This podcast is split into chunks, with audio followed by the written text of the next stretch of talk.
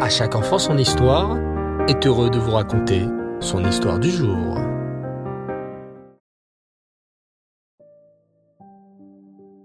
Erev Tov, bonsoir les enfants, vous allez bien?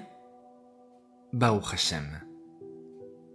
La semaine dernière, dans Les sages du Talmud, nous avons raconté l'histoire sur Rabbi Yochanan Ben Zakai, qui a sauvé la Torah après la destruction du Beth Hamikdash et qui a créé une yeshiva à Yavne avec de nombreux élèves. Un de ses élèves, justement, était le grand Rabbi Hanina ben Dosa, très connu par sa sagesse et sa piété. Rabbi Hanina priait avec une ferveur extrême et bien souvent, il était entendu d'Hachem. Alors, installez-vous et écoutez cette nouvelle histoire. La Mishnah nous raconte qu'un jour, Rabbi Hanina ben Dosa était en train de prier intensément à Hachem. Tellement il était concentré, il ne sentit pas un serpent le mordre. Lorsque ses élèves retrouvèrent le serpent mort aux pieds de son maître, ils s'exclamèrent: malheur à l'homme que mord un serpent, et malheur au serpent qui mord Ben Dosa.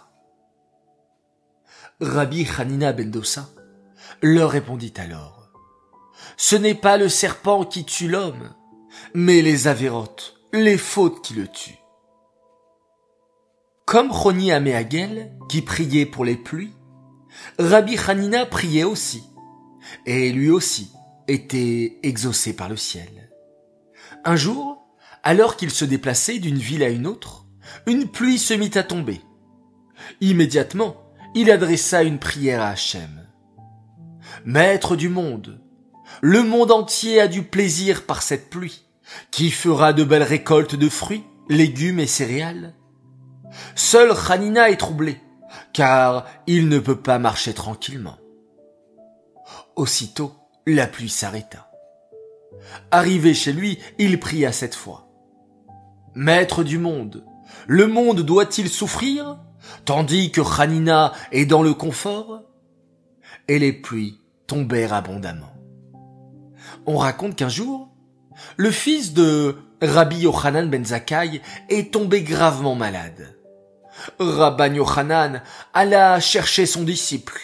« S'il te plaît, prie pour la guérison de mon fils. » Rabbi Hanina ben Dosa priait, et ses tfilotes furent exaucées. Rabban Yochanan ben Zakai, tout content, n'arrêtait pas de dire que lui-même aurait pu prier toute la journée sans résultat. Sa femme, étonnée, lui demanda: « Hanina, serait-il plus grand que toi ?»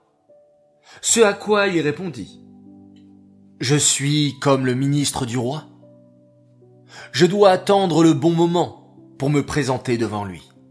Mais Hanina est comme un serviteur du roi. Il peut le voir à tout moment, sans devoir requérir sa permission. » Hanina fit de même pour le fils de Rabban Gamliel de Yavne, annonçant à la fin de sa prière: « C'est bon, la fièvre est partie du malade, il est guéri. » Alors qu'il n'était pas à côté du malade, et sans même se déplacer, au chevet de celui-ci, il le dit avec une telle assurance que les messagers de Gamliel lui demandèrent: « Es-tu prophète ?» Il leur répondit: « Je suis ni prophète, ni fils de prophète. Mais j'ai l'habitude que lorsque ma prière coule facilement, elle est acceptée. Tandis que lorsque les mots de ma tefila sont difficiles à prononcer, alors celle-ci est rejetée. » Les messagers, ayant noté la déclaration de Hanina au moment exact où il la fit, purent s'assurer que c'était vrai à la maison de Rabban Gamliel. Rabbi Hanina ben Dosa était très pauvre, et il arriva un jour que Hanina soit très attristée de ne pouvoir apporter quelque chose au Beth Hamikdash.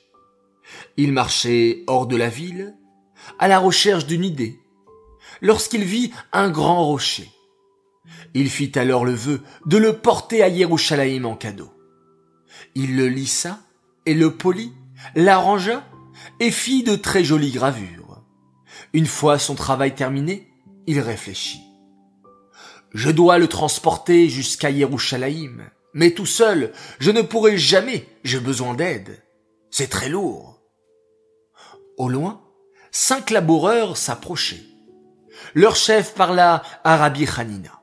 « Nous pouvons vous transporter la roche à destination pour 100 pièces d'or. » Rabbi Hanina ben Dosa, qui ne possédait même pas la moitié de la somme, refusa leur offre avec désespoir. Cependant, d'autres laboureurs apparurent bientôt et ne demandèrent pour leur peine que 5 pièces d'or, mais à condition que Rabbi Hanina participe lui aussi au transport. Une fois le marché conclu, ils saisirent tous le rocher et se retrouvèrent en un instant devant Yerushalayim. Lorsque Hanina ben Dosa se tourna pour les payer, les laboureurs avaient tout simplement disparu. Il alla au Sanhedrin pour raconter son histoire et savoir ce qu'il devait faire par rapport à ses salaires impayés.